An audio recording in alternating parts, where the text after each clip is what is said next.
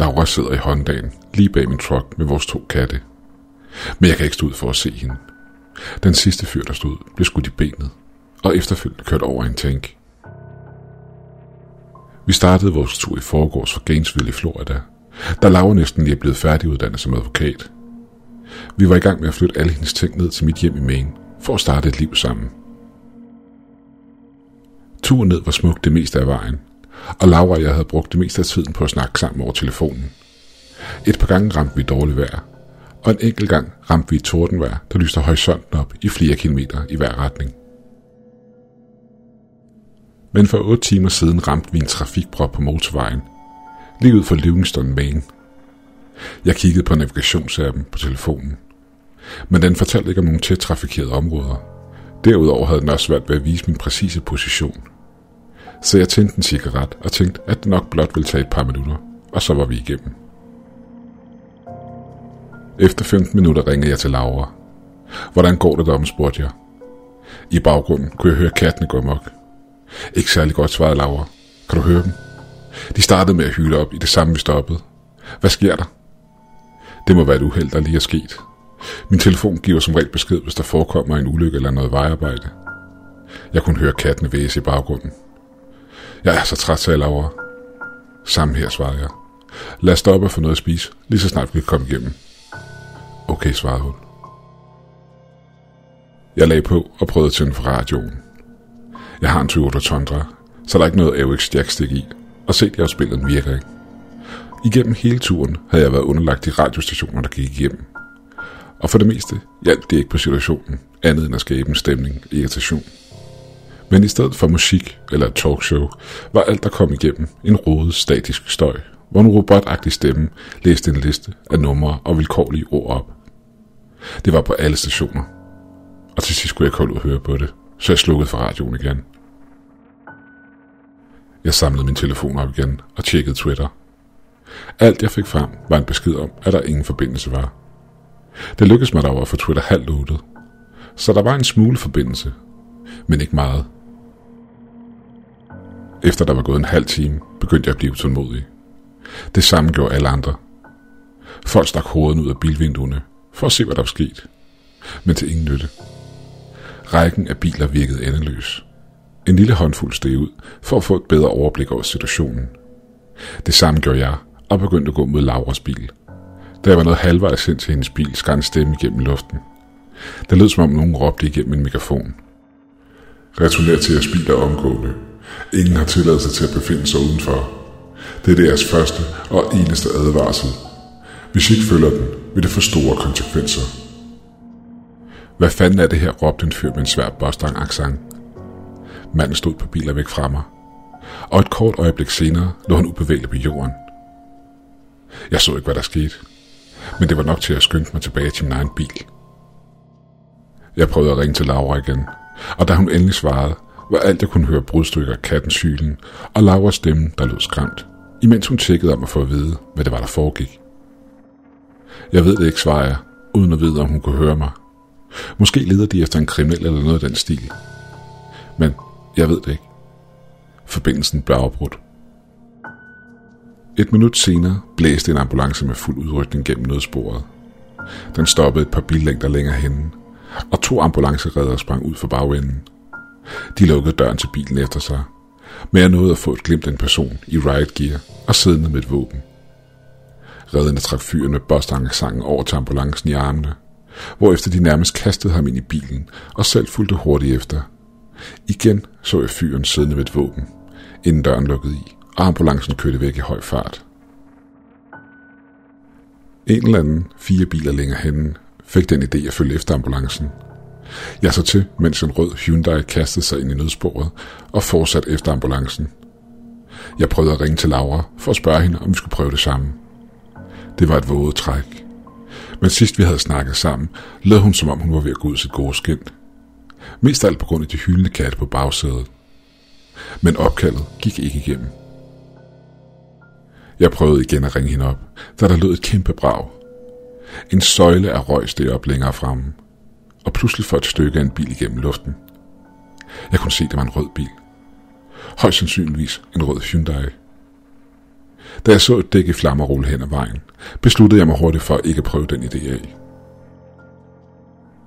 Lyden af et bilhorn bag mig slog mod mine egne tanker. Jeg kiggede i bagspejlet og så Laura hænge ud af vinduet, mens hun lavede cirkler i luft med sin hånd. Til sidst stod det mig, at hun ville have mig til at skulle rulle vinduet ned, så det gjorde jeg. Kan du høre mig, råbte hun. Det kan jeg, svare tilbage. Jeg kunne endda høre kattenes hylen. Hvad sker der? spurgte hun. Jeg ved det ikke, skat. Jeg tror, det er en eller anden form for militæraktion. Jeg tror, det bedste, vi kan gøre, er bare at vente. Kan du ikke kaste en flaske til mig, spurgte Laura. Du har sikkert 10 af dem på bagsædet. Sandt nok. Ikke helt 10 stykker, men tæt på. Jeg havde for vane at smide de tomme flasker på bagsædet, indtil de troede med at overtage hele sædet, hvorimod Laura holdt sin bil pæn og ren. Hvad skal du med flasken, råbte jeg tilbage til hende. Noget jeg ikke har lyst til at råbe ud, så alle kan høre det. Lad os bare sige, at det er et stykke tid siden, vi sidst holdt ind på en resteplads. Der gik et lys op for mig, og jeg forstod endelig, hvad det var, hun snakkede om. Jeg greb en flaske og kastede den ud af vinduet i hendes retning. Det var et dårligt kast. Den ramte kølehjelmen og faldt ned på vejen, hvor den rullede ind under bilen. Jeg prøvede igen. Dengang greb hun den. Hun rullede vinduet op, og i bagspejlet kunne jeg se en bakse med flasken, imens hun formodentlig prøvede at tisse i den. Det var her, de store lastbiler begyndte at rulle ind på den sydgående del af motorvejen. Nogle af dem havde kraner på ladet, og andre havde hvad der lignede store stykker af en slags metallisk materiale. Kort efter var hele den sydgående del af motorvejen fyldt op med disse lastbiler og deres last. Og øjeblikket efter påbegyndte de det arbejde, de var kommet for. Hvad laver de, spurgte Laura ud af vinduet. Er de ved at bygge en, en fucking væg? Det var lige præcis det, det lignede, de var i gang med. En af kranerne løftede en af de massive blokke op og satte den på plads, enten ved siden af eller oven på en af de andre blokke. Ja, råbte jeg. De murer skulle ind. Jeg tjekkede min telefon, for gud ved hvilken gang. Jeg havde en bar, så jeg ringede til alarmcentralen, og en dame svarede i den anden ende. Hvad er adressen på nødsituationen, spurgte hun. Øh, det er motorvejen I-95 i nordgående retning, lige ud for Livingston, nær Maine. Jeg har glemt, hvilken afkørsel vi er tættest på. Beklager. Det er okay, svarede hun. Hvad er nødsituationen? Øh, jo, ser du, svarede jeg. Vi befinder os i den her mærkelige trafikprop. Folk dør, og biler eksploderer. De er i gang med at bygge en væg omkring os, og er i gang med at mure os inde. Jeg ved, jeg ved godt, det lyder sindssygt. Der var en lang stillhed i den anden ende, og først troede jeg, at forbindelsen var blevet afbrudt. Men så hørte jeg hendes stemme igen. Jeg må bede dig om at forholde dig rolig og forblive i din bil, og rulle vinduet ned. Ikke på førersiden, men på passagersiden. Hvad, spurgte jeg. Jeg hørte en let banken på mit vindue. Udenfor stod en kvindelig betjent med en mobiltelefon til øret. Mit hjerte sprang op i halsen, og mit første instinkt var at trykke speederen i bund og køre væk fra stedet. Men der var ingen sted at køre hen, så jeg rullede vinduet ned. Har du rapporteret et nødstilfælde her? spurgte betjenten. Alt ser okay ud for mig. Vi fraråder ikke folk til at ringe til alarmcentralen, hvis de virkelig tror, der er en situation, der kræver myndighedernes hjælp. Men alt virker til at være okay her. Så jeg lader dig tvivlen komme der til gode dengang.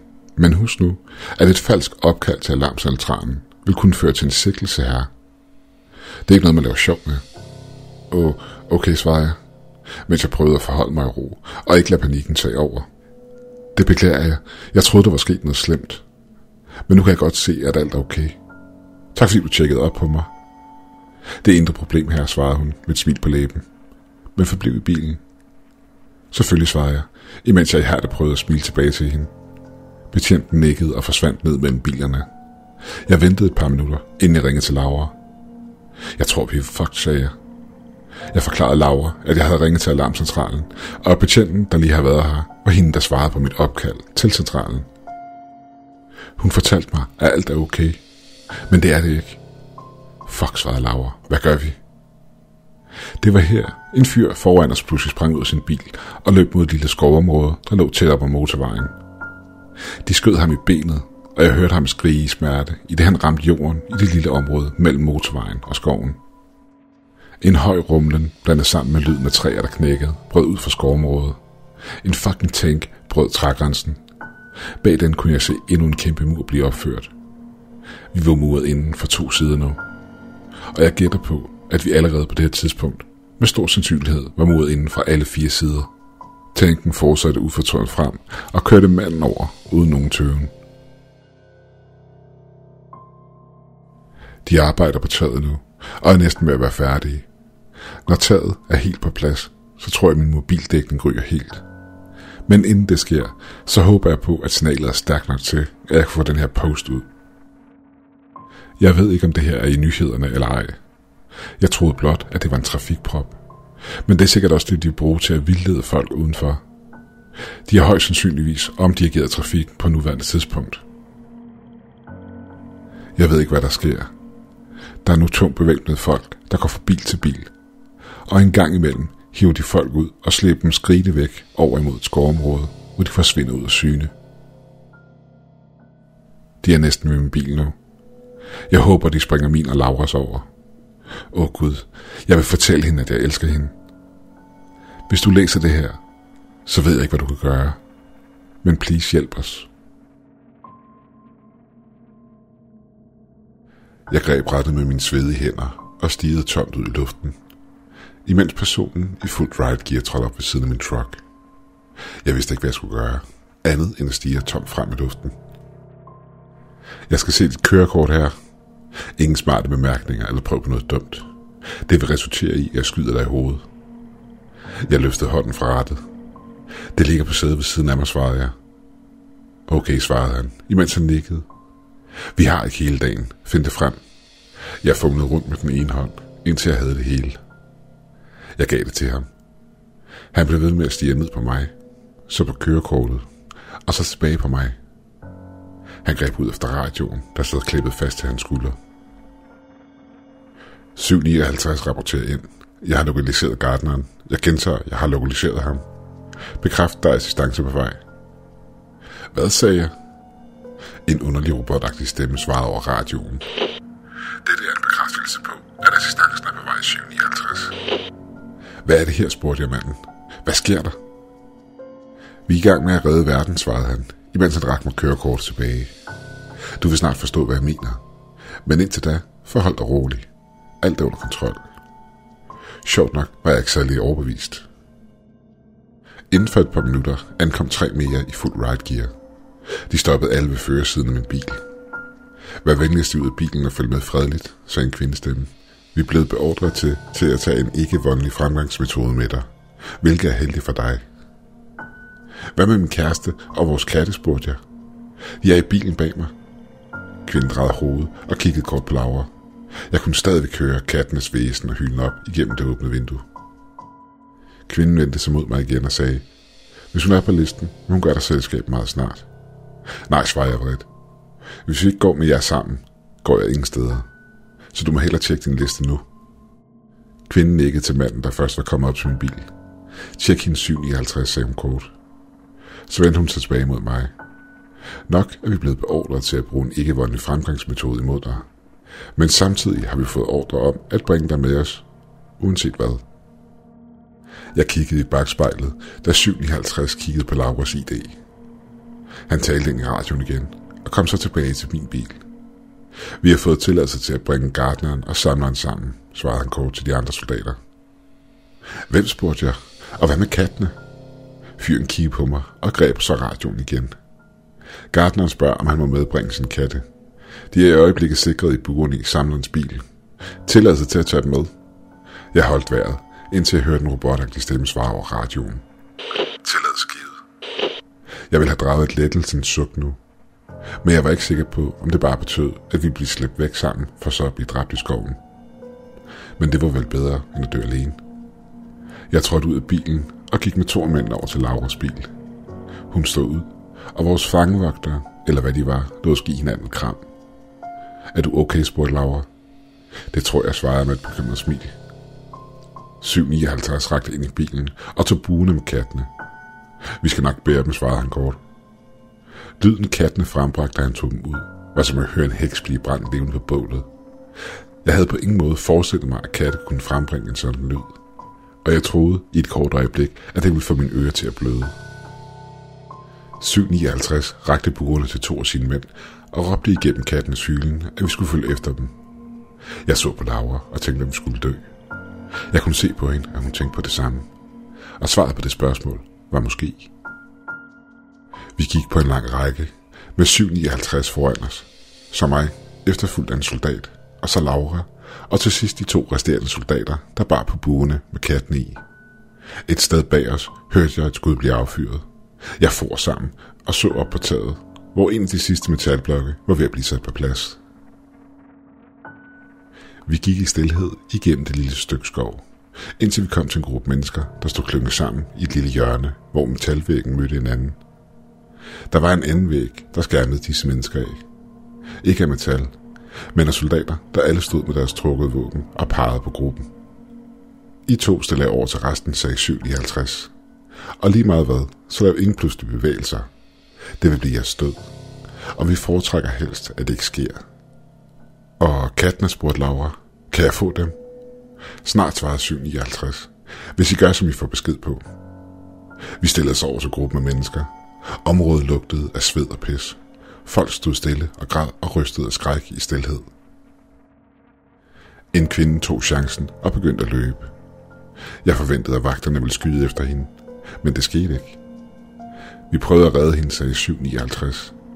Men desværre kan vi ikke redde alle. Hun er død nu. Bare vent, så ser du, hvad jeg mener. Jeg hørte en rumlen, som kom op fra.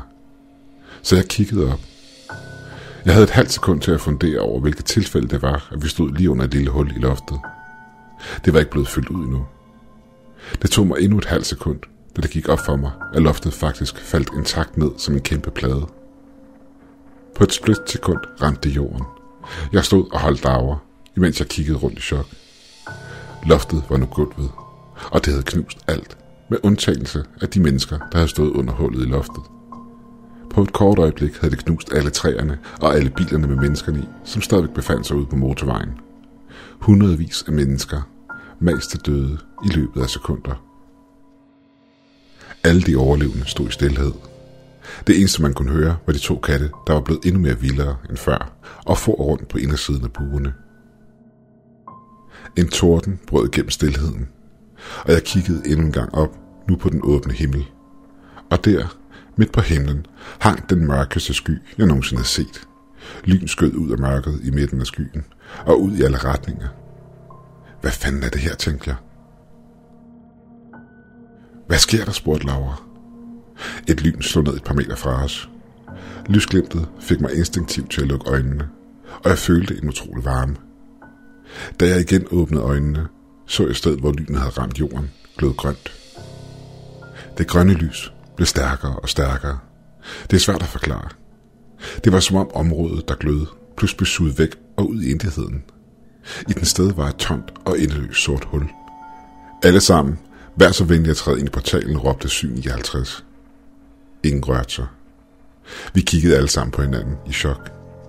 Alt er under kontrol, og der er intet at være bange for, sagde 759.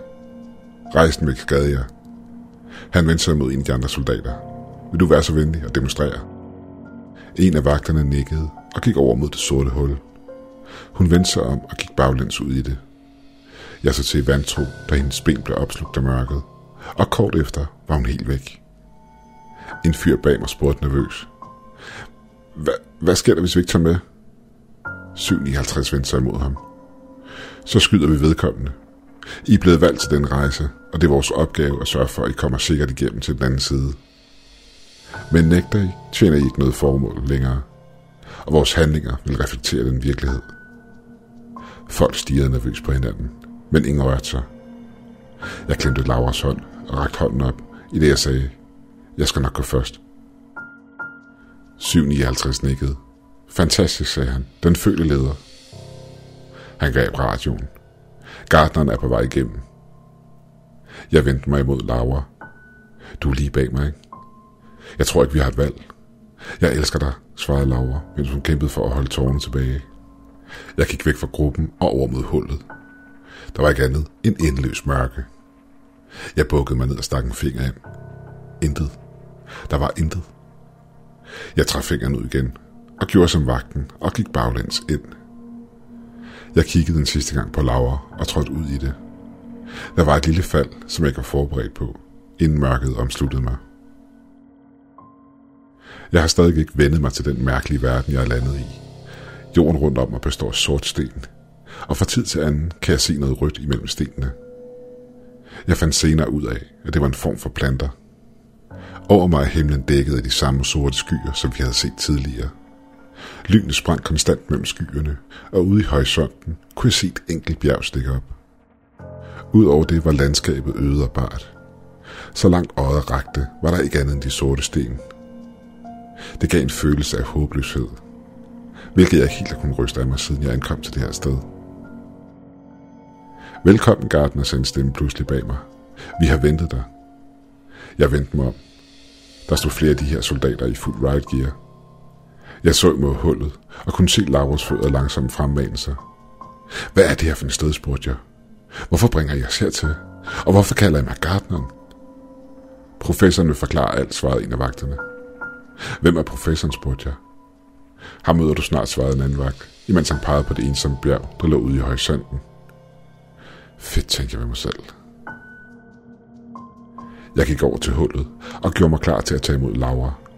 Og kort tid efter droppede hun ned i mine arme. Da alle var kommet igennem hullet, begyndte vi at bevæge os over mod bjerget. I starten var jeg bekymret for kattene, men de er underligt nok utrolig rolige her, og går ved siden af os hele vejen, uden for deres buer. Men de er ikke alene. Der er andre katte her. Fra tid til anden passerer andre katte os fra andre retninger, uden at tage notits af os. Det er et bizarrt syn i sig selv i det her fremmede landskab. Men det er ikke kun kattene og de røde planter, der lever her. Det fandt vi ud af den første dag. Vi var måske halvvejs til bjerget, da en i gruppen pludselig råbte, pas på, der er en slange mellem stenene. Jeg kiggede ned, og ved første øjekast lignede det ikke en slange. Lige indtil den rørte på sig. Dens krop var skinnende og skældet som en slange, men havde udhæng. Dens arme var sorte knogler, som lignede de var brændt og så til af ild. De bar de samme farver som klipperne, hvilket fik dem til at blende ind i omgivelserne for at kunne snige sig ind på os. For enden af knoglerne så der lange skarpe klør. Klør, der nu flåede i personen, der havde råbt op til at starte med, og redde hende til et blodigt rod af kød og knogler. Den første gang så jeg ikke dens hoved. Mest fordi den ikke rigtig havde noget hoved. Det var mere som, der hvor hovedet skulle være, var der bare en flimrende i luften. Lidt ligesom, når asfalt bliver varmt, og varmen stiger op og forvrænger luften. Monstret samlede den døde kvinde op og løb afsted med hende, imens flere vagter skød efter den. Dog uden held. Skabningen nåede et stykke væk med sit bytte og forsvandt. Selvom der ikke var noget, den kunne forsvinde bag i. Jeg fandt senere ud af, at de bevægede sig under jorden, og til tider lykkedes dem at trække deres bytte med sig ned. Du skal ramme den i hjertet, sagde 759. Den gode nyhed er dog, at den har den tre af. Og så vendte han sig om og fortsatte mod bjerget. Vi startede 43 i gruppen, uden at tælle vagterne med. Vi er nu nede på 20. Ikke alle, der er døde, er blevet taget af disse skabninger. Nogle faldt simpelthen om af udmattelse. Bjerget er stejlt, og der er ikke meget, vi kan gøre for at hjælpe dem. Vi bliver givet perioder, hvor vi kan hvile os, men ikke lang tid. Og i stedet for vand giver de os noget, der får os til at fortsætte. Det smager bittert. Lidt ligesom at drikke ren lime. Bare med en metallisk eftersmag. Efter vi har drukket det, behøver vi ikke spise, drikke eller for den sags skyld sove. Det tog os en hel dag at nå foden af bjerget, hvilket består af flere af de her sorte sten stablet oven på hinanden. Vi har nu klatret i tre dage. Der er ingen ændringer i himlen over os. Ingen sol, ingen måne. Bare mørk skyer. Den eneste måde, jeg kan se tiden gå på, er ved at se på min telefon, der af uforklarlige årsager har fuld batteri. Jeg har tjekket min mystiske opladte telefon en million gange, for at se, om der er nogen forbindelse. Det meste af tiden er der ingen. Der er kun en række tal, der glider over skærmen. Men en gang imellem er der hul igennem. Det lykkedes mig at aflytte 27 voicemail fra bekymrede venner og familie. Men det er ikke lykkedes mig at foretage nogle opringninger. Det er også lykkedes mig at få adgang til bestemte hjemmesider. Jeg ved ikke hvorfor, men jeg har fundet ud af, at internettet virker begrænset, når en af kattene ligger på mit skød og spænder med telefonen op ad sin kind. Der er en eller anden sammenhæng imellem kattene og det her fremmede landskab, vi befinder os i. Det føles som om, vi har lavet det her i overvis, selvom jeg ved, at det kun har været et par dage. Vi har kun et par minutter tilbage af vores hvileperiode, og jeg vil gerne bruge tid med Laura. Så jeg prøver at se, om jeg kan sende det her ud. Jeg håber, det når frem til jer. En del af mig ønsker bare at gribe Laura og kattene og løbe for livet. Men der er ingen sted at løbe hen. Det føles håbløst. Men jeg vil prøve at holde jer opdateret.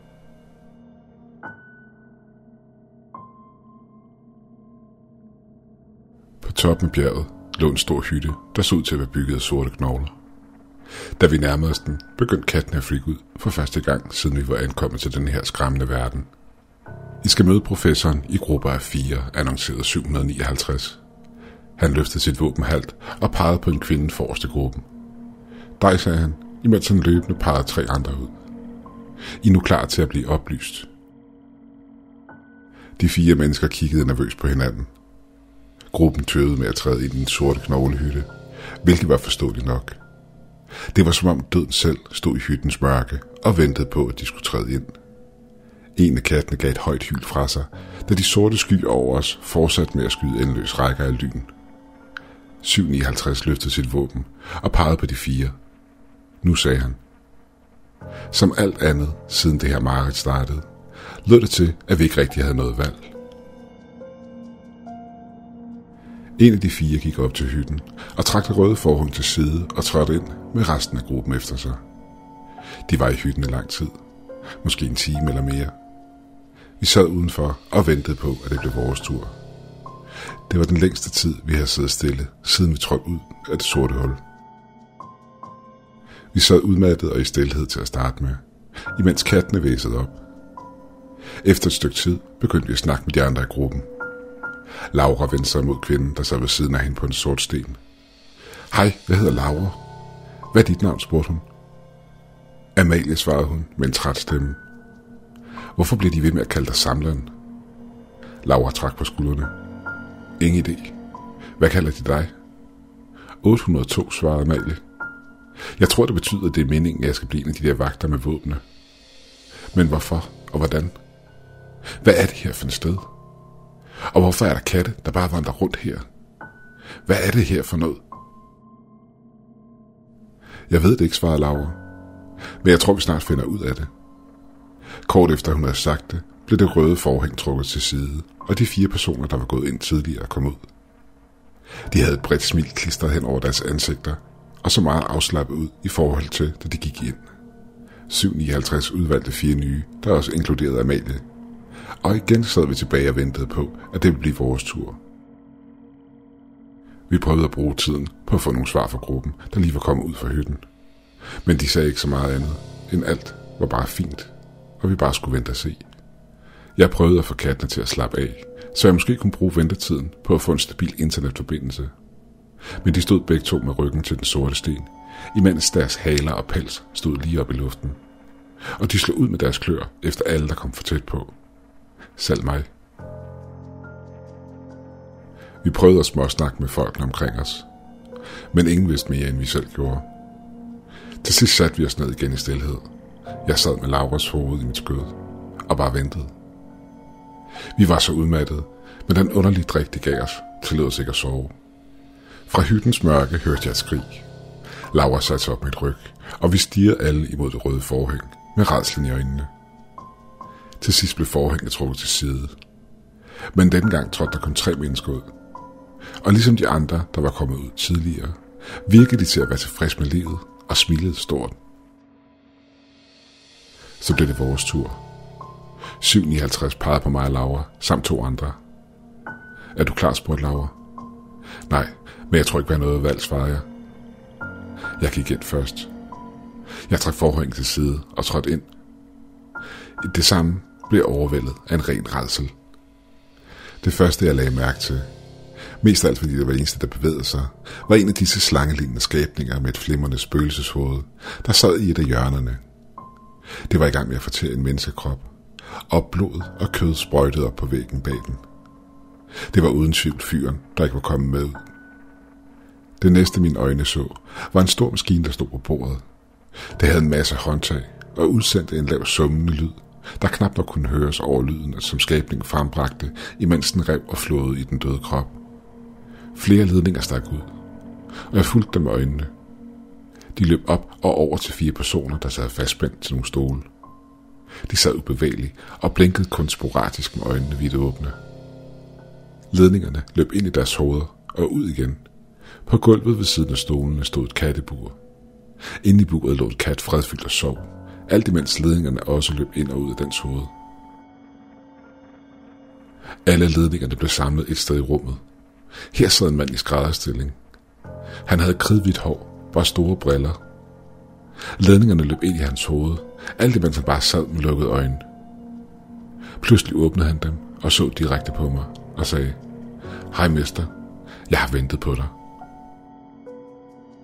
Da alle var kommet ind i hytten, begyndte professoren at tale.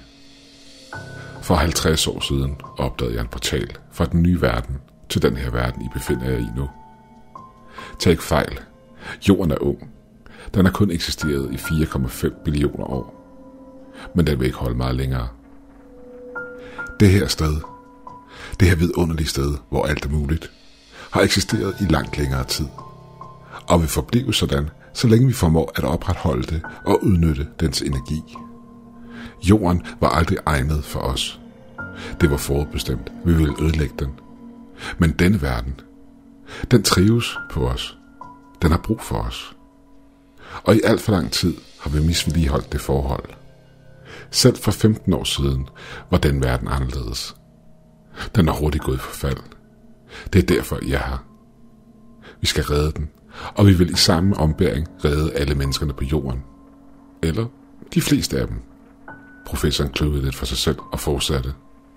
Da jeg første gang trådte igennem portalen, eller ormehullet, blev jeg overvældet af denne verdens energi. Jeg blev transformeret på et øjeblik, og min opgave stod klar for mig. Jeg måtte redde alt og alle, der betød noget. Så jeg tog tilbage for at komme i gang. Men jeg var ikke klar. Alt var stadig gråt, og jeg kunne ikke kontrollere den nye energi, der nu befandt sig inde i mig. Og tingene gik ikke som planlagt. Jeg prøvede at kontrollere det, men endte med at slagte nogle Harvard-studerende i et laboratorieforsøg. Politiet slog til og fyldte min krop med kugler, da de fandt mig. Men jeg døde ikke. Jeg kom bare tilbage hertil. Da jeg vågnede op her igen, vidste jeg, at der var behov for en plan.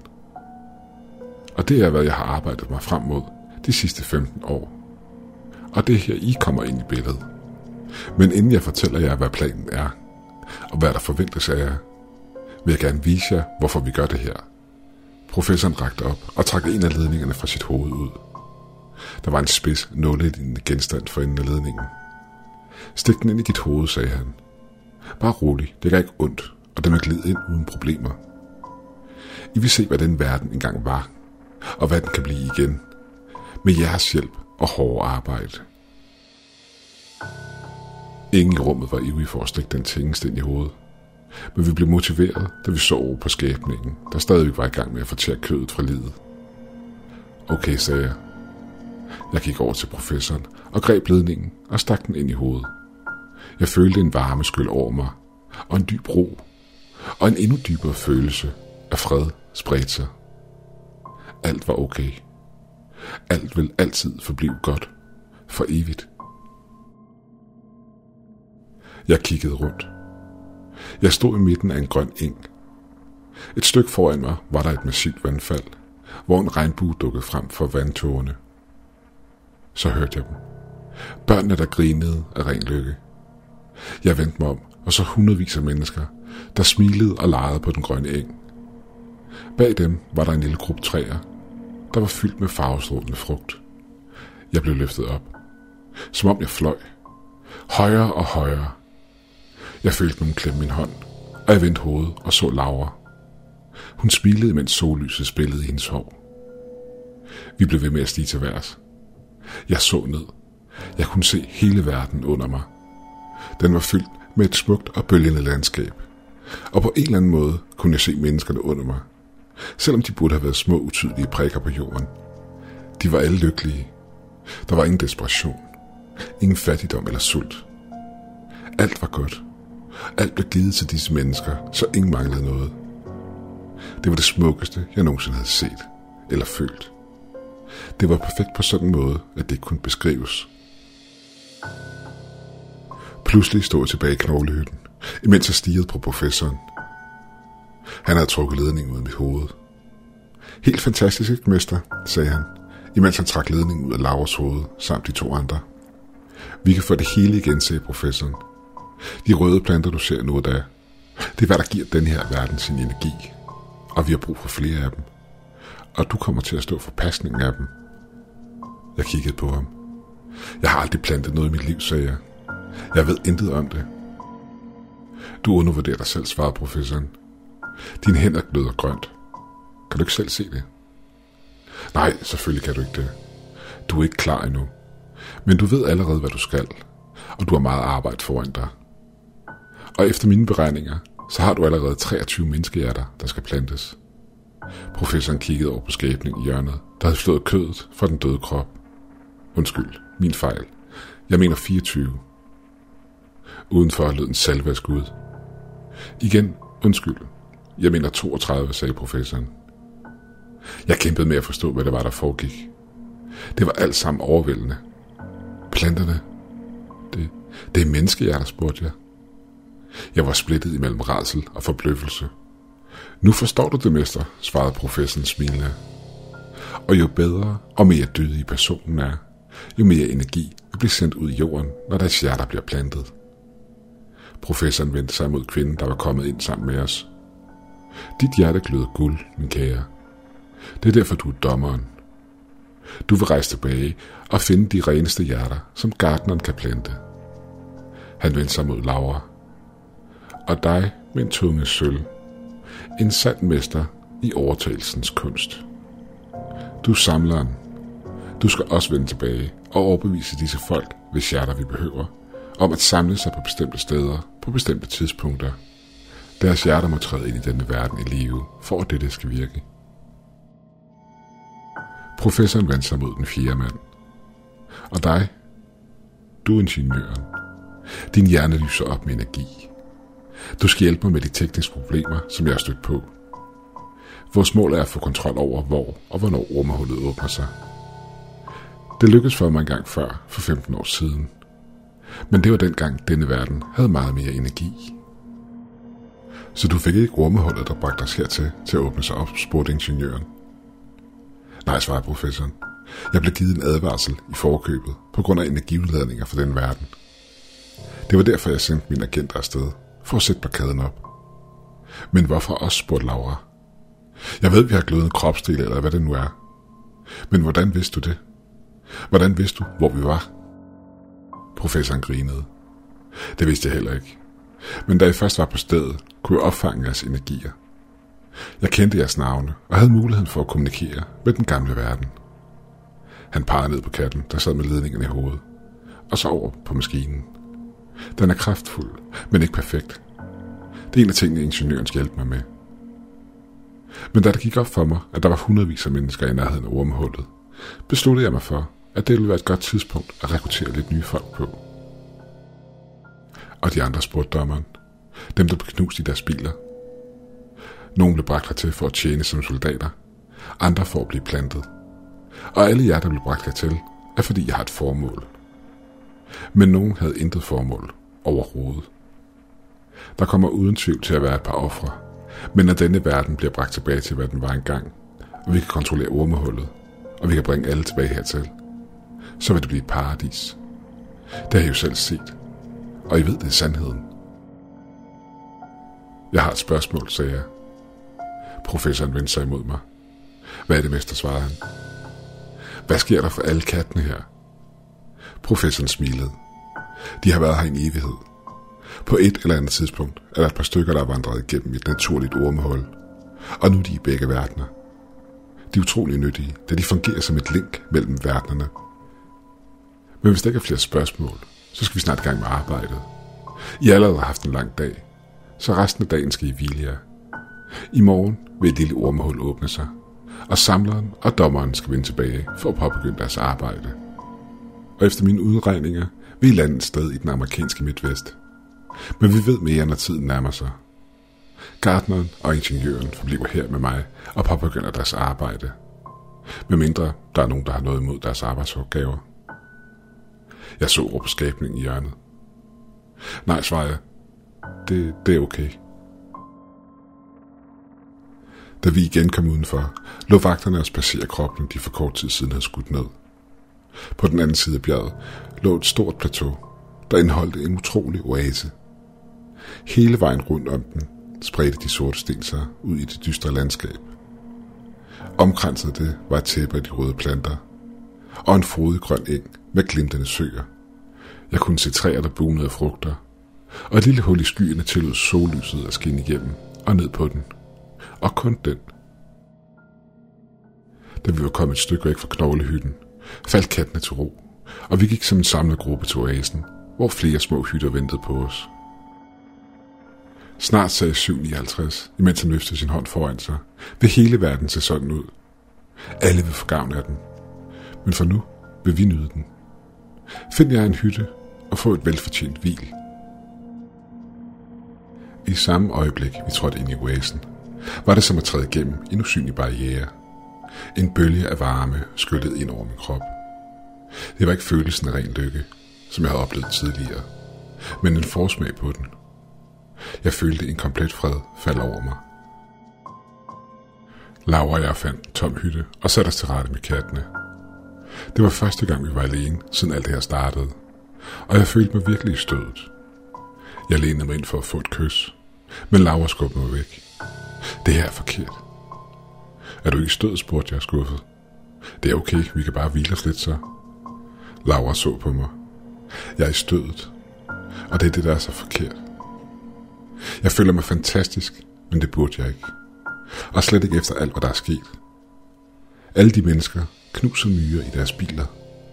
Den fyr, der blev fået til det monster i hytten. Plus alle de mennesker, der nåede nedslagtet uden for hytten, da vi kom ud.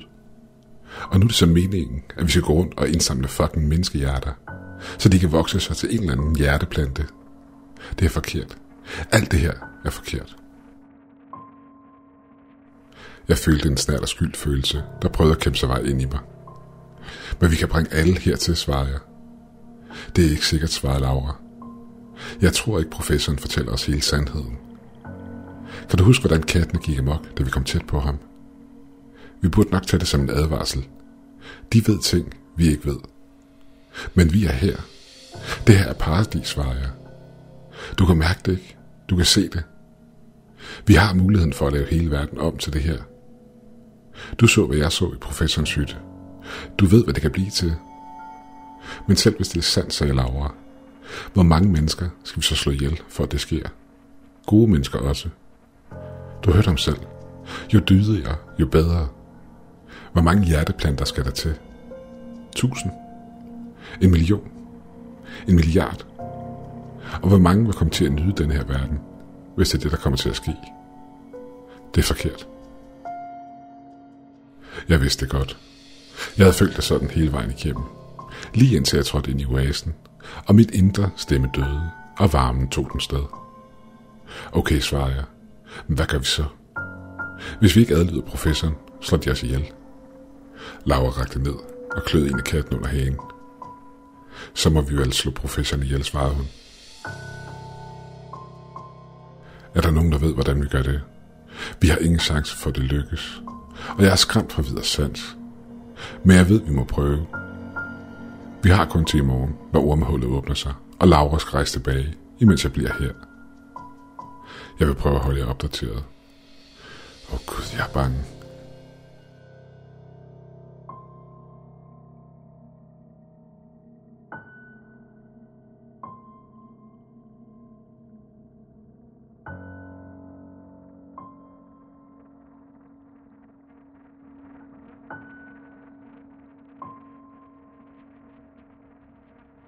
Da jeg var barn, så jeg min bedste ven dø. Der lå en lille bæk i skoven bag mit hus. Det markerede min forældres grund. På den anden side af bækken lå et lille træhus. Jeg ved ikke, hvem der har bygget det, men vi så aldrig nogen andre komme nær det. Så Silas og jeg gjorde krav på det, som var det vores eget. Det var nedslidt, da vi fandt det. Så igennem årene fik vi det op, med træ fra min fars værksted. Hver sommer kom Silas over næsten hver dag, og vi brugte dagene nede i træhuset. Vi havde alle mulige forbudte ting gemt væk i en plastikpose, som lå i træhuset. En halv flaske whisky, en pakke smøger, samt et par af min fars gamle playboys. Vi ville bruge tiden på at reparere træhuset. Og nu er der taget en pause og kigge igennem vores samling af mystiske ting, der udgjorde de voksnes verden, og finde på historier. Et år, da jeg var 12, fik vi en forsinket start. Jeg var taget på ferie med min familie, lige efter skolen var overstået. Og da jeg kom tilbage, var sommeren i fuld gang. Da vi endelig kom i gang, var stien til huset overbevokset, og vi var tvunget til at bruge et par dage på at rydde vejen ind. Da vi havde ryddet vejen og kom op til huset, lagde vi mærke til, at der var et par steder, der var begyndt at rådne. Men ellers så huset ud til at være i god stand. Vi besluttede os for at reparere skaderne senere, da vi bare ville tilbage til huset og vores egen verden. Jeg begyndte at klatre op ad stigen. Pas nu på, sagde Silas. Det næste trin er rådent. Han havde ret. Så jeg trådte over det og nåede toppen af stigen. Jeg åbnede døren og trådte ind, imens jeg glædede mig over at være tilbage. Et minut senere så jeg Silas hoved poppe op, imens han smilede. Pludselig skreg han, samtidig med at han holdt sig på nakken. Han løb ind i huset og smækkede døren bag sig. Han slog vildt på sin nakke, imens hans øjne lyste op i frygt, og han skreg ud i smerte. Hvad er der galt, råbte jeg. Noget stak mig, svarede han, men jeg tror, jeg fik den. I den efterfølgende stilhed kunne vi høre en summe fra en sværm af vipse. Shit, sagde jeg. Der må være en rede i nærheden. De lyder sure. Hvad gør vi? Silas tørrede sine øjne. De kan ikke få fat på os herinde, sagde han. De forsvinder på et tidspunkt. Når de er væk, så sniger vi os forbi dem og får fat i noget spray og udrydder dem. Men han tog fejl. De kunne komme ind. Jeg ved ikke, hvordan de kom ind, men det gjorde de. Inden vi fik set os om, var vi begge dækket af vipse. Jeg vred mig i smerte, uden mulighed for at slippe væk. Jeg så Silas læne sig op ad den rådne væg, og to sekunder efter faldt den sammen, og han faldt ud af huset og ned mod jorden. Jeg løb i en ufattelig smerte igennem skoven og tilbage til min forældres hus. Med snot og gråd løbende ned mit ansigt. I mange år fremover havde jeg mareridt om dem. Jeg så dem komme op gennem sprækkerne i gulvet. Fast enkelte vipse, men hurtigere og hurtigere fordoblede deres antal. Og pludselig ville døren gå op, og der stod Silas død og dækket af vipse. Laura og jeg er tilbage på jorden. Vi slog ikke professoren ihjel. Han er stadig tilbage i den uhyggelige verden med hans soldater. Og han er vred. En vrede, der kan måle sig med millioner af vepse fra helvede. Vi besluttede os at snakke med dommeren først. Vi fandt hende siddende under et træ, imens hun eftertænksom sad og tykkede på en grøn frugt. Og frugtsaften løb ned ad hendes hage. Rundt om os gik folk rundt i sollyset hånd i hånd. Nogle stadigvæk iført deres riot gear, hvilket var et meget underligt syn. Må vi gøre dig selskab, spurgte Laura. Selvfølgelig svarede dommeren. Det er virkelig smukt her, ikke? Det var det. Jeg måtte kæmpe med mig selv for at holde følelsen af komplet fred på afstand, så jeg kunne holde fokus. Kan jeg spørge dig om noget, spurgte Laura, i det hun satte sig ned ved siden af hende. Spørg løs, svarede dommeren. Laura sænkede stemmen. Nu når du er dommer og har evnen til at bedømme folks karakter, hvad synes du som professoren? Hun væsede for sig selv. Hvad synes du om professoren? Jeg begyndte at blive nervøs. På vejen over til dommeren havde jeg hørt små bidder af forskellige samtaler fra folkene, vi havde passeret. Meget af det var professoren dit og professoren dat. Alt handlede om, hvor god og fantastisk han var. Som om de var blevet hjernevasket. Det virkede farligt at dele vores planer med andre mennesker. Men samtidig vidste jeg, at vi kunne klare det selv. Laura sagde, måske vi skulle. Hun afbrød mig. Det er okay, svarede Laura. Hun vendte sig mod dommeren. Men hvad tænker du om professoren? Jeg tænker, at han som minimum ikke fortæller os hele sandheden. Og han sikkert liv omkring alt det her. Jeg stoler på ingen måde på ham, sagde Laura. Jeg holdt vejret, imens dommeren kiggede rundt i stillhed, inden hun svarede. Gudskelov, jeg troede, jeg var den eneste. Mit navn er forresten Darcy, og jeg plejede at arbejde i en boghandel i Michigan. Det eneste, jeg nogensinde har dømt, er en bagekonkurrence. Så hvor det her dommerhaløj, det kommer fra, har jeg ingen idé om. En anden ting, jeg kan fortælle jer, er, at den professor fyrer et kryb. Nej, et monster. Når han på den måde bare slår alle de mennesker ihjel, uden tøven. Og selv hvis alt det her, han siger, er sandt, så var der ingen grund til den massakre. Fyren er sadist. Jeg trak et lille suk. Så du mere, spurgte jeg. Mere, svarede hun spørgende. Vi vil stoppe ham. Vi vil sætte en stopper for professoren og slippe væk fra det her sted. Darcy grinede. Er det jeres plan? Vi skal bare gå op til hans dødshytte og bede ham pænt om at stoppe, og så lad os gå. Jeg indrømmer, vi har ikke den store plan endnu. Men vi vil snakke med ingeniøren bagefter. Plus, jeg godt kunne tænke mig at få nogle af de vagter med op på vores side. Men jeg tror, deres hjerner er fødelagt. Jeg tror, de måske har fået en speciel behandling fra professoren. En behandling, vi heldigvis ikke fik. Men det, der er det vigtigste, sagde Laura, er, om du er med os. Der er sin ikke et kort. Godt sagde Laura, i det hun rejser op. Hun pegede over mod vores hytte. Vi vil prøve at samle så mange vi kan, og så mødes vi ved hytten omkring midnat. Kan vi regne med dig? Darcy nikkede igen. Hun rakte ned efter en af frugterne på jorden og kastede den til Laura. Her, sagde hun. De smager lort. Men jeg tror, det er det, drikken er lavet af. De giver dig energi og skærper dine sanser. Og det vil du få brug for. Vi takkede og begav os ud for at finde ingeniøren. Vi prøvede flere hytter, inden vi fandt ham. Han tvang forhængen til side, og der stod han så, fuldstændig nøgen, med et stort smil på læben. Hej, sagde han. Kom indenfor. Vil I være med til en firkant? Jeg har en af de her vagtøser ude på badeværelset. Hun er vist i gang med at tage et bad. Men når hun kommer ud, er hun sikkert klar på en tur mere. Vi har allerede taget tre ture. Mand, det her sted, det er for vildt. Laura sagde jeg. Det er okay, svarede hun, inden hun igen henvendte sig til ingeniøren. Vi har brug for din hjælp. Selvfølgelig. Hvad har I brug for, svarede han. Hvad tænker du om professoren, spurgte Laura. Professoren? Den fyr, han er cool. Prøv at høre her. På jorden var jeg mekaniker. Det er ikke noget dårligt liv. Men mit held med damerne var nærmest ikke til stede. Og her, der kastede de sig nærmest over mig, som om jeg var en eller anden stor kanon. Og alle her snakker om, hvor fantastisk vi alle sammen er. Bekymrer det der slet ikke, spurgte Laura. Alle de mennesker, der er blevet dræbt. Og alle de mennesker, det er meningen, vi skal slå ihjel. Ingeniøren trak på skuldrene. Surt for dem. Nogle mennesker er født heldige. I denne her omgang virker det til, at det er os, der er de heldige. Laura sagde, vi må hellere gå. Inden hun kunne nå at svare, blev forhænget til badeværelset trukket fra, og ud kom en nøgen kvinde. Jeg kunne genkende hende.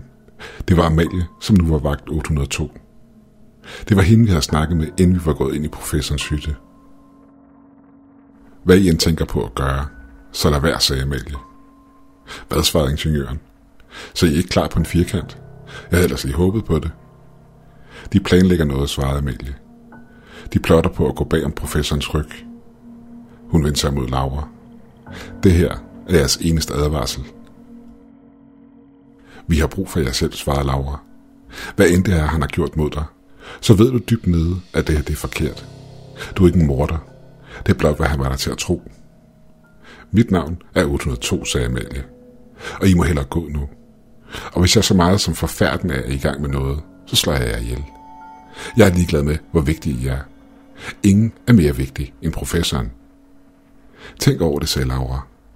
Søg dit hjerte, og hvis du finder svaret, jeg ved er der, så vil vi mødes ved, Laura sagde jeg. For fanden stop nu. Men hun fortsatte.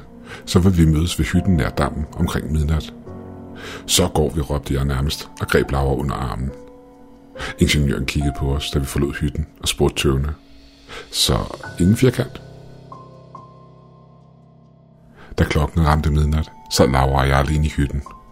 Katten lå ved siden af vores seng og sov. Ingen var mødt op. Måske fortæller professoren sandheden, sagde jeg halvhjertet. Måske det her for alles bedste. Måske det ikke for alle. Vi sad i stillhed i et minuts tid, inden Laura med lavmældt stemme svarede. Vi må vel gøre det her selv så. Hvordan skal vi bære os med det, spurgte jeg. Hvordan skal vi to kunne gå imod professoren og hans kæledyr et monster? Plus alle vagterne, der uden tvivl holder øje med os efter din lille chat med Amalie. Hvordan gør vi det?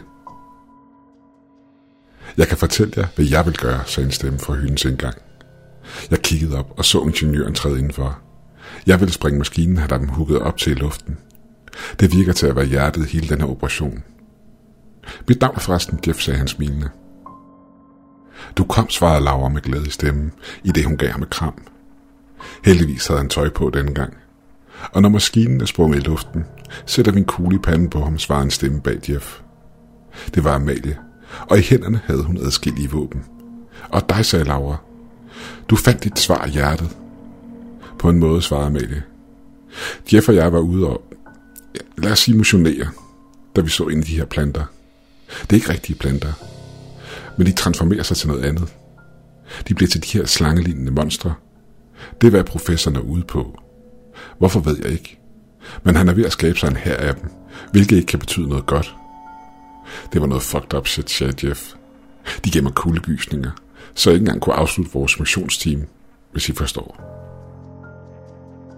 Forhænget gled til side endnu en gang. Beklager, jeg er sent på den, sagde Darcy. Hvad er planen?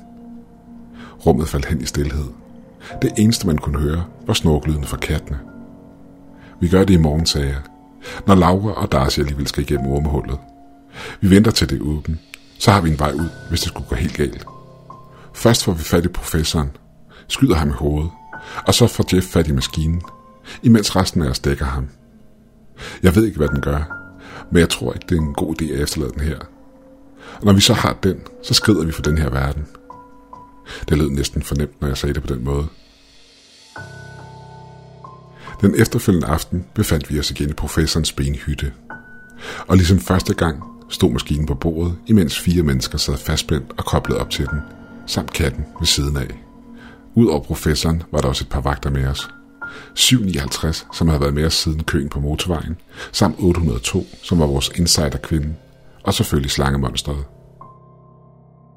Jeg kunne mærke pistolen presse ind i min ryg, og jeg bad til, at man ikke kunne se bulen i blusen. Om et par minutter begyndte professoren, ved ormehullet træde frem her på min højre side. For at gøre det klart for jer, og for at være transparent, så har jeg muligheden for at forudse, hvor ormehullet vil åbne sig i denne verden med 100% nøjagtighed. Hvilket også er grunden til, at jeg har valgt at bygge min hytte her. Men hvor hullet åbner sig på den anden side, står mere hen i det uvisse. Men det lykkedes mig at regne mig frem til, at det vil være et sted i New Mexico. Jeg så over på Jeff. Han prøvede at virke naturligt, men han så for åbenløs ud. Sveden løb ned af hans ansigt. Professoren fortsatte. Det er vigtigt, at vi gør det her nu. Samleren og dommeren vil tage tilbage sammen med de tilstedeværende vagter. Jeg ville ønske, at jeg havde mere tid, så jeg kunne briefe jer bedre. Men det næste ormehul vil først åbne sig op om lang tid, og vores arbejde her er for vigtigt til, at vi kan vente på det. I vil lære hver jeres rolle on the go. Det er ikke så svært, og I vil hurtigt finde ud af det. Personen, der sad fastspændt i den nærmeste stol, begyndte at ryste. Til at starte med var det roligt, men hurtigere blev det voldsommere og voldsommere. Det er ved at starte, sagde professoren. Vent, sagde Laura. Jeg vil sige farvel til kattene først. De er lige udenfor. Det var ikke just nogen hemmelighed, da vi alle kunne høre dem hyle. Gardneren og jeg har besluttet, at de bliver her, så han i det mindste kan sende beskeder til mig, imens jeg er væk. Professoren trak på skulderen. Det er fint, men skynd dig lidt. Der er heller ingen grund til at bekymre sig om kommunikationen, da vi har implementeret et sofistikeret system. Men jeg vil give dig ret i, at katten nok vil føle sig mere hjemme her. Jeg er straks tilbage, sagde Laura. Og det var signalet. Eller det var det i hvert fald meningen, det skulle være. Vent, sagde Darcy. Jeg så Laura sende hende et panisk blik. Det var ikke en del af planen. Mit hjerte sprang op i halsen, og jeg rakte min hånd op på ryggen efter min pistol. Den anden person i rækken af de fastspændte begyndte at ryste. I det den første person begyndte at bløde voldsomt fra sin næse. De vil slå dig ihjel, professor, sagde Darcy. Hun havde forrådt os. I det samme hævede alle syv vagter i rummet deres våben. Amalie hun spillede med. Ser man det, sagde professoren grinende. Ser man det? Og hvem skulle så skyde mig? Han så på mig. Sig ikke, det er dig, mester. Darcy åbnede munden for at tale. Et højt brag lød, og en tåge af blod stod ud fra siden af hendes hoved, i det hun sank om på jorden. Der var nu seks våben rettet imod Amalie, som har affyret skuddet. 802, sagde professoren, imens han rystede på hovedet. Det er ærgerligt. Du ville have været en god soldat. Men måske lader dig leve, hvis du fortæller mig, hvem der skulle dræbe mig. Ideen er grinagtig, men en sådan handling kan ikke gå ustraffet hen. Det var mig smart, Amalie. Det du gør her. Jeg har set, hvad de her planter bliver til. Hun pegede over på monstret i hjørnet. Du har lovet for mig og alle andre. Jeg havde min hånd på pistolen, men jeg vidste ikke, hvad jeg skulle gøre. Er det sandt, spurgte Laura i et utroligt roligt stemmeleje. Er det derfor, jeg skal indsamle rene hjerter til dig, så du kan forvandle dem til de her monstre? 799, sagde professoren. Skyd 802 i hovedet. Et skud lød, og Amalie var død. Du har løjet for os, pressede Laura på. Os alle sammen. Selv dine soldater. Har du fortalt dem, hvad det er, du er i gang med? Den tredje person i rækken begyndte at ryste. Det er ikke en løgn, svarede professoren. Hvis du gør, som jeg siger, vil du kende til en lykke, du overhovedet ikke kan forestille dig. Bliver planterne her omdannet til de her monstre, spurgte Laura igen. Hun var gået i forhørsmode og havde ham med ryggen mod muren. Jeg håber bare, det virker. De er ikke monstre samlere. De er smukke, svarede professoren. Men det er, hvad du er i gang med, ikke?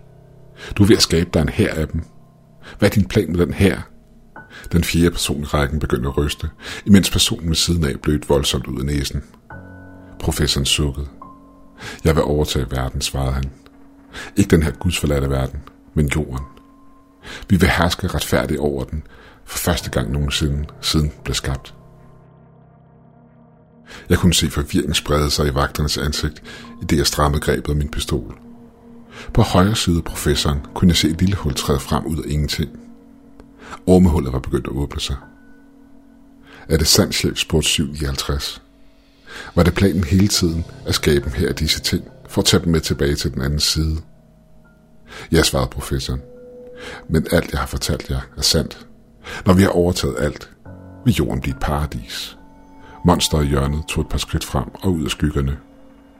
For første gang så jeg dens hoved klart. Det var Silas' hoved. Min barndomsven, der havde brækket sin nakke, i det han var faldet ud af vores træhus. Da jeg så det, følte jeg en rædsel gennemsyre min krop. En rædsel, jeg aldrig nogensinde havde følt før. Jeg beder dig, sagde monsteret, imens det gik frem mod mig. Vi kan være sammen igen, for evigt. Vi kan være sammen i al evighed. Vi behøver ikke dø. Vi kan leve igen og igen og igen. Jeg trak pistolen uden at tænke mig om og pegede den imod skæbningens bryst. Kuglen ramte sit mål, og monsteret skreg kort i smerte, inden det faldt om på gulvet. Det skud affødte et virvar af begivenheder. Vagterne begyndte at skyde. Nogle på hinanden, andre på professoren. Et skud ramte mig, og jeg følte en brændende fornemmelse i min skulder, som om tusindvis af vipse stak mig på én gang. Jeg tabte min pistol og faldt på knæ. Ormehullet blev større og større, og nogle af vagterne faldt døde om. Professorens krop rystede, da kugle efter kugle ramte ham, men han faldt ikke om. Laura skyndte sig over til mig, imens hun råbte noget. Der gik et splitsekund, inden det gik op for mig, hvad det var, hun råbte. Jeff, gør det nu! Min øjenlåg fyldtes tunge, men jeg kæmpede for at holde dem åbne. Jeg så Jeff tømme sit våben ind i maskinen, hvor alle ledningerne løb ud fra. Gnisterne fløj igennem luften, og et lysglimt fyldte rummet, i det maskinen eksploderede, hvilket sendte Jeff igennem luften, imens flammerne omsluttede ham. Vi må væk nu, råbte Laura, imens hun pegede på ormehullet. Der blev stadigvæk affyret skud. Vagter kom ind udefra. Alle skød på hinanden. Med stor anstrengelse tvang jeg mine øjne op, og så professoren falde om på gulvet. I det samme han ramte gulvet, faldt der en uhyggelig stillhed over rummet. Stilheden blev afbrudt af et højt pop. Jeg så over mod resterne af maskinen. Og der ved siden af de brændende rester, var den første fastspændte persons hoved eksploderet. Der var blod og hjerne ud over det hele. Jeg så det, da den næste i rækken led samme skæbne. Det var som at se en ballon eksplodere. Nu råbte Laura. Ormehullet er ved at lukke sig. Jeg kiggede over og kunne se det blive mindre og mindre, i det den tredje person i rækkens hoved eksploderede. Hvad med kattene, spurgte jeg. Vi kan ikke efterlade dem her. For fanden, sagde Laura. Du har ret. Hun greb pistolen og lagde den i min hånd. Bliv her, sagde hun, i det hun løb ud af hytten. Det var der, professoren vendte tilbage. Sorte knogler skød ud af hans krop, imens grøn slim dryppede fra dem. Ben skød ud fra hans bryst, hans ryg og arme. Han stod nu i hytten i sin sande form. Han brølede højt, imens skuddene gennemborede hans krop. En efter en flåede han vagterne fra hinanden med sine lange sorte klør. Snart var de alle døde, og han vendte sig imod mig. Du har virkelig fucket dig selv her, mester, sagde han smilende. Vi kunne have fået det hele. Men nu bliver jeg nødt til at plante dit hjerte selv. Han rakte en klo frem imod mit bryst, imens jeg skød på nytløse skud mod ham. I det øjeblik, jeg var klar til at give op og se min skæbne i øjnene, så jeg en sløret, men hurtig bevægelse ud af min øjenkrog. En lyd af noget vildt ringede i ørerne på mig, og så så jeg, hvad der var, der var sket. Kattene sad fast på hver deres side af professorens ansigt, imens de rev og flåede i kødet på ham. Vi må væk, råbte Laura, som nu var tilbage ved min side. Ormehullet er næsten lukket, og udenfor er der millioner af de der slangeskabninger på vej. Vi kan ikke efterlade kattene, sagde jeg. Det blev vi nødt til at svare Laura. Hun greb mig og løftede mig op på fødderne med en utrolig styrke. Hun skubbede mig igennem ormehullet, og det sidste jeg så, inden jeg faldt igennem, var 759, der rejste sig med sit våben og stormede imod professoren. På den anden side kunne jeg se Laura komme igennem, men hullet lukkede sig for hurtigt. Hun var for stor. Jeg greb fat i hende med begge hænder, selvom smerten i min skulder var ulidelig. Jeg trak med al kraft, og til sidst fik jeg hende igennem. Jeg så op på hullet, der hurtigt lukkede sig, og begyndte at græde. Stakkels katte. Hullet var på størrelse med en vandmelon nu. Jeg kunne intet gøre. Pludselig skød en bold af pels igennem. Pelsbolden lå i et greb fra en hånd. Jeg kunne se en tatovering på hånden. 759 stod der. Pelsbolden hoppede ned på jorden og blev hurtigt efterfulgt af den anden. Så var hånden væk. Og det samme var ormehullet. Katten gned sig kærligt op på mit ben. Vi var ude. Det var overstået. Jeg befinder mig på et hospital i New Mexico lige nu, imens jeg kommer over mit skudsår i skulderen. Laura sidder på et hotel tæt på, sammen med kattene. Jeg er taknemmelig for, at vi alle slap ud. Men jeg kan ikke stoppe med at tænke på alle dem, der ikke gjorde. Det er ikke sikkert for mig at poste min historie. Professoren har agenter i hele verden. Jeg ved da ikke, hvor mange. Jeg tror, vi ødelagde hans mulighed for at kommunikere med dem, da vi ødelagde maskinen. Men hvem ved? Jeg havde selv muligheden for at kommunikere med jer, blot ved at have en kat tæt på mig. En anden grund til, at jeg poster det her er, at jeg har brug for at forberede jer. Professoren er stadig et sted derude. Og han er sikkert i gang med at rejse sin her. En massiv her, han har planer om at bringe hertil. Vi har måske sænket ham en smule, men vi har ikke stoppet ham.